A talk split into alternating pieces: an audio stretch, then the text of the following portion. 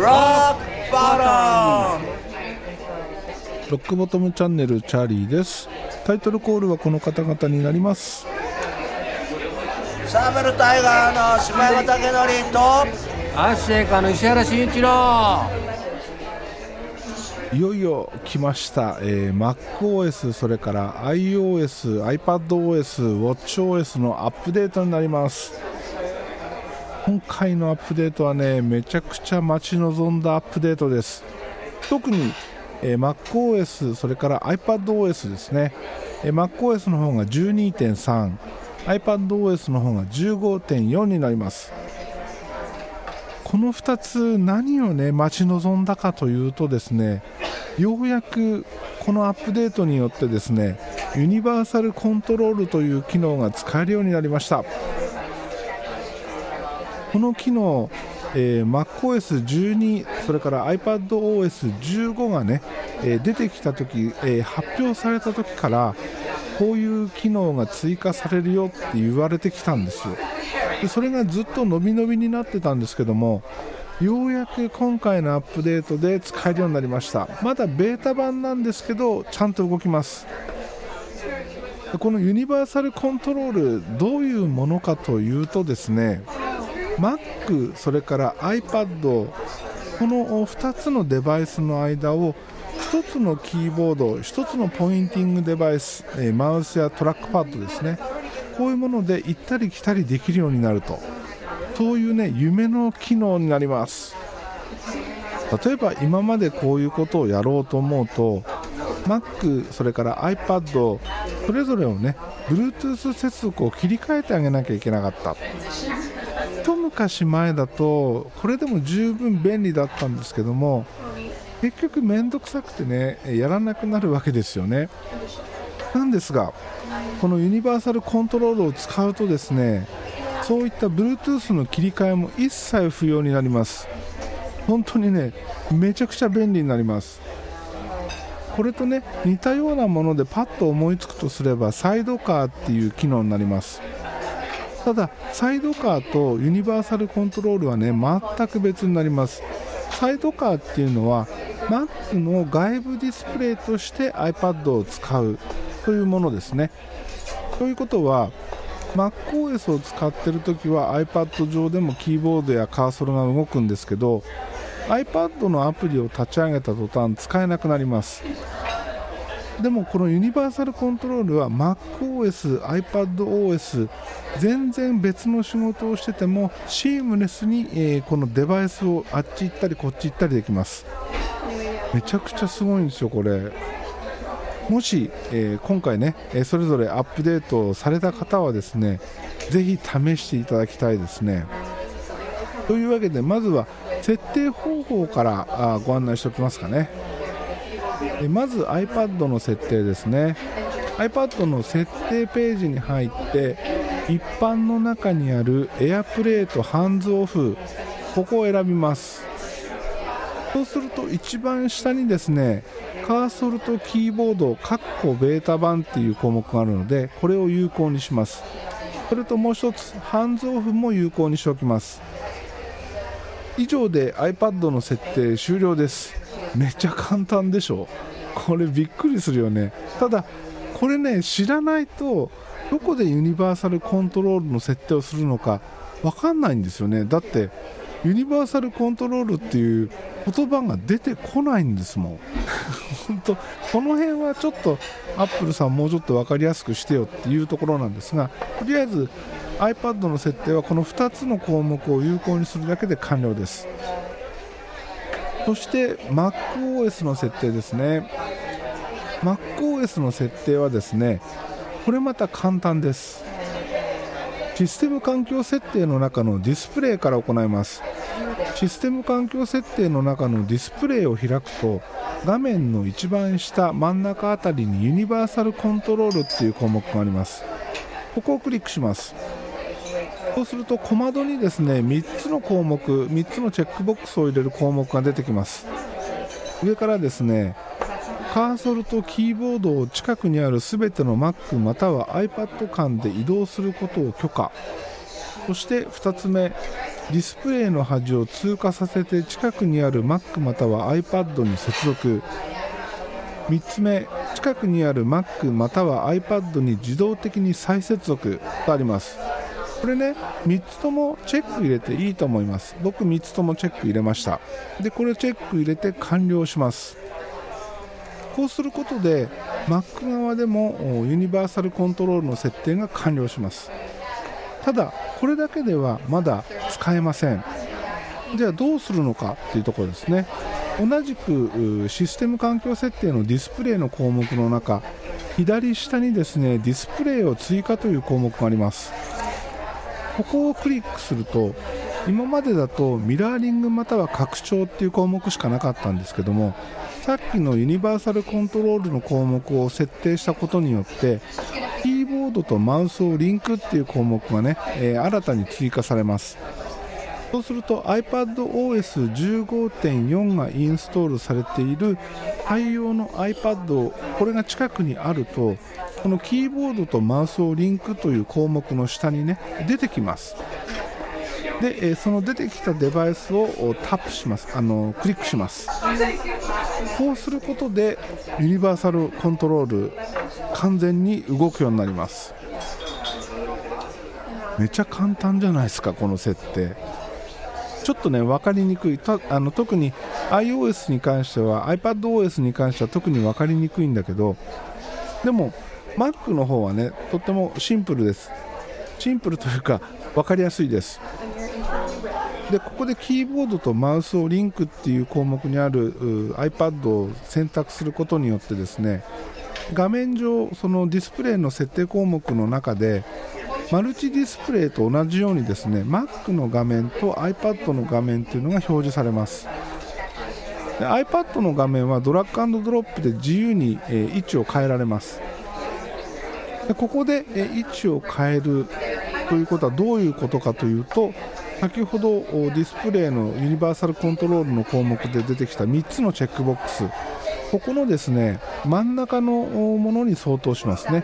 ディスプレイの端を通過させて近くにある Mac または iPad に接続と。これはですね Mac の画面のどこにカーソルをね移動させると iPad にデバイスが映るかということを決めます。分かりにくいかな。例えば Mac の画面の右側の下ここに iPad のアイコンを持ってくるとですね Mac の画面の右下あたりに、えー、カーソルをスッと移動させてやると iPad 側で、えー、キーボードポインティングデバイスが使えるようになる。こういう感じになります。で同じように iPad から Mac に移りたい場合は iPad の左側に、えー、カーソルを移動してやると Mac にデバイスが移ると。こういうことですね。めっちゃ簡単ですよね。ということで早速試してみました。今までだと Mac で作業しつつ iPad で、えー、キーボードを使おうと思うと Bluetooth 接続を Mac から iPad に切り替えてあげる。そうすることで、えー、iPad 上でキーボードが使えるようになる。っていう使い方をしてたんですけどこれ面倒くさくてほとんどやったことありませんでした、えー、面倒くさがりなのでどうしてたかというと結局 iPad 上のソフトウェアキーボードを使って文字を入力する。もしくは iPad 用に、えー、何か別のキーボードを1台用意しておく。そういうことをしてたんですよね。でこのユニバーサルコントロール設定してからはですね本当ねシームレスに Mac で作業しつつ iPad 側で他のことをするっていうことがねめっちゃ簡単にできるようになりました。例えば Mac で Web ブラウザーを開いてると。ここで何か調べ物をしてる。でその横 iPad の方では Discord を開いておいてチャットをしている。今までだったら Mac の画面上の中でブラウザーと Discord を両方開いておく。同じデスクトップ上に両方開いておく。こうすることであっちもこっちも見られたと。なんですが今は Mac 側ではブラウザー。そして iPad 側では Discord っていう風にね完全に分けてます。でこれサイドカーでも同じことができるじゃんって思うと思います。もちろんできます。できるんですけどこれでサイドカーでやっちゃうと iPad 側で iPad に入ってるアプリを使いたいと思った時にキーボードとポインティングデバイスの接続が切れちゃうんですよ。そうすると結局ね画面 Mac の横に iPad を立ててても結局手に持って操作しなきゃいけなくなるんですよね。で iPad を手に持って操作してる間キーボードを Mac のキーボード触れないじゃないですか。打てないじゃないですか。手が塞がってるから。だけどユニバーサルコントロールで1つのキーボードそれからポインティングデバイスを2つのデバイスで行ったり来たりできるようになるってことはそのね煩わしさがなくなる。考えなくていいっていうかね。あのそうだ今 iPad でキーボード使いたいから Bluetooth をこっちに接続し直してとかね。Mac でこの作業をしてるから iPad の方は、えー、いいや。タッチで操作しようとかね。そういうことを考えなくていいんですよ。カーソルを移動するだけでキーボードがこっちにつながるんですよ。これほんと楽。めっちゃいいです。ただ、えー、今日これ使い始めたばっかりなんですけど一つね、まあ、欠点って言えるのかな。一つちょっと困ったことがありました。例えばですね僕お風呂入るとき iPad 持ってくんですよ。ジップロックに入れてね。それ iPad を使い始めたその日からジップロックに入れてお風呂で iPad を使うっていうのはねずっとやめられないでいるんですけどユニバーサルコントロールを設定した後にそれをやっちゃうとですね w i f i が届いてる範囲内であればユニバーサルコントロールは有効になったままなんですよね。ということは iPad からすると外部のキーボードがつながってる状態っていう風になるわけですよ。で Mac から離れたところキーボードのないところで iPad を使おうとした時に何か文字入力をしようとするとソフトウェアキーボードが立ち上がらないっていうね それがねちょっと面倒くさいかなまあ些細な問題なんだけどまあそれよりもこの Mac と iPad 間でシームレスに行ったり来たりできるそのキーボードポインティングデバイスが行ったり来たりできるこのことの方がはるかに恩恵は大きいのでまあまあここはしょうがないなと思うんですよね。とにかくですねもし iPadOS それから MacOS 最新のものにねアップデートされた方ぜひねこのユニバーサルコントロール試してみてください。多分やみつきになります。なんだろう iPad を使う頻度が増える違うな。この機能を極端に言うと今までだったら Mac を使うか iPad を使うかどっちかじゃないですか。それがですね Mac を使いながら iPad も使える。iPad を使いながら Mac も使えるっていうね。これはね画期的じゃないかなと思うんですよね。そしてそしてそうもう一つ、えー、僕はですねマジックトラックパッド2を使ってます。でこのマジックトラックパッド2これはマルチフィンガーでの操作にも対応してます。で僕の場合 Mac はマルチフィンガーでいろんな操作をするのでこのマジックトラックパッド2を使ってる使い続けてるんですけどこのマジックトラックパッド2の上で使ってるマルチフィンガー操作それがですね何の違和感もなく iPad 上でも操作できます。これ素晴らしいです。例えば、えーと、と iPad 上で4本指で下から上にスワイプするとですね起動してるアプリの一覧が出てきます。それをですね何の意識もなくマジックトラックパッド上でやったんですけど同じように表示されます。それから3本指で右側にスワイプしていくと、えー、起動してるアプリがね順番に表示されていきます。とかね、えー、とにかく普段 iPad を使ってる使い方このマルチフィンガーでの操作。これがですね何の違和感もなく Magic Trackpad 上で再現されると。だからねキーボードが使えるのはもちろん便利なんですけど画面を触らなくても操作できる。これ素晴らしいですね。iPad ってあの手で触ってると画面すごい汚れるじゃないですか。いくら綺麗にしてもあっという間に指の跡だらけになっちゃうじゃないですか。でもこの使い方でいくと画面にほぼ触れる必要なくトラックパッド上で、えー、ほぼ全ての操作ができると思います。まだねあの全部を試したわけじゃないんですよ。でそれにあまりにも無意識にやってることが多すぎてあの操作を試そうとかねなんか思いつかないんですよね。だからしばらくこの状況で使い続けてもし不具合があったら思うように操作ができなかったとか iPad 上でできるマルチフィンガーの操作がトラックパッド上で再現されないとかね。そういうのはしばらく使ってみないとわからないと思うのでこのままこのユニバーサルコントロール常時使っていこうと思います。うまくいけば iPad の画面ほぼ触ることなく iOS をこのポインティングデバイスで、えー、完全に操作できる。これすごいよね。ということは MacOS も iOS のようになっていく可能性もあるし iPadOS に MacOS が寄ってくることもあるし MacOS に iPadOS が寄っていくこともある。なんかいろんな未来が見えてくるんじゃないかなと。期待がねどんどん膨らんでおります。まあねこの1つの機能今回のアップデートで提供されたたった1つの機能なんですけどこんなにあの嬉しくなるとはね、まあ、ずっと期待して待ってた機能だから特別なんだろう思い入れがあるっていうのもあるんだけどたった1つの機能でポッドキャストを1回分取れちゃったね。はい。もしえまだ体験してない方はですねぜひ使ってみてください。というわけで今日は iPadOS、MacOS のアップデートによって提供されたついに提供された機能ユニバーサルコントロールのお話でした。今日もエンディング曲はヘルボイスヘルギターから焼酎野郎でお別れです。ではまた次回です。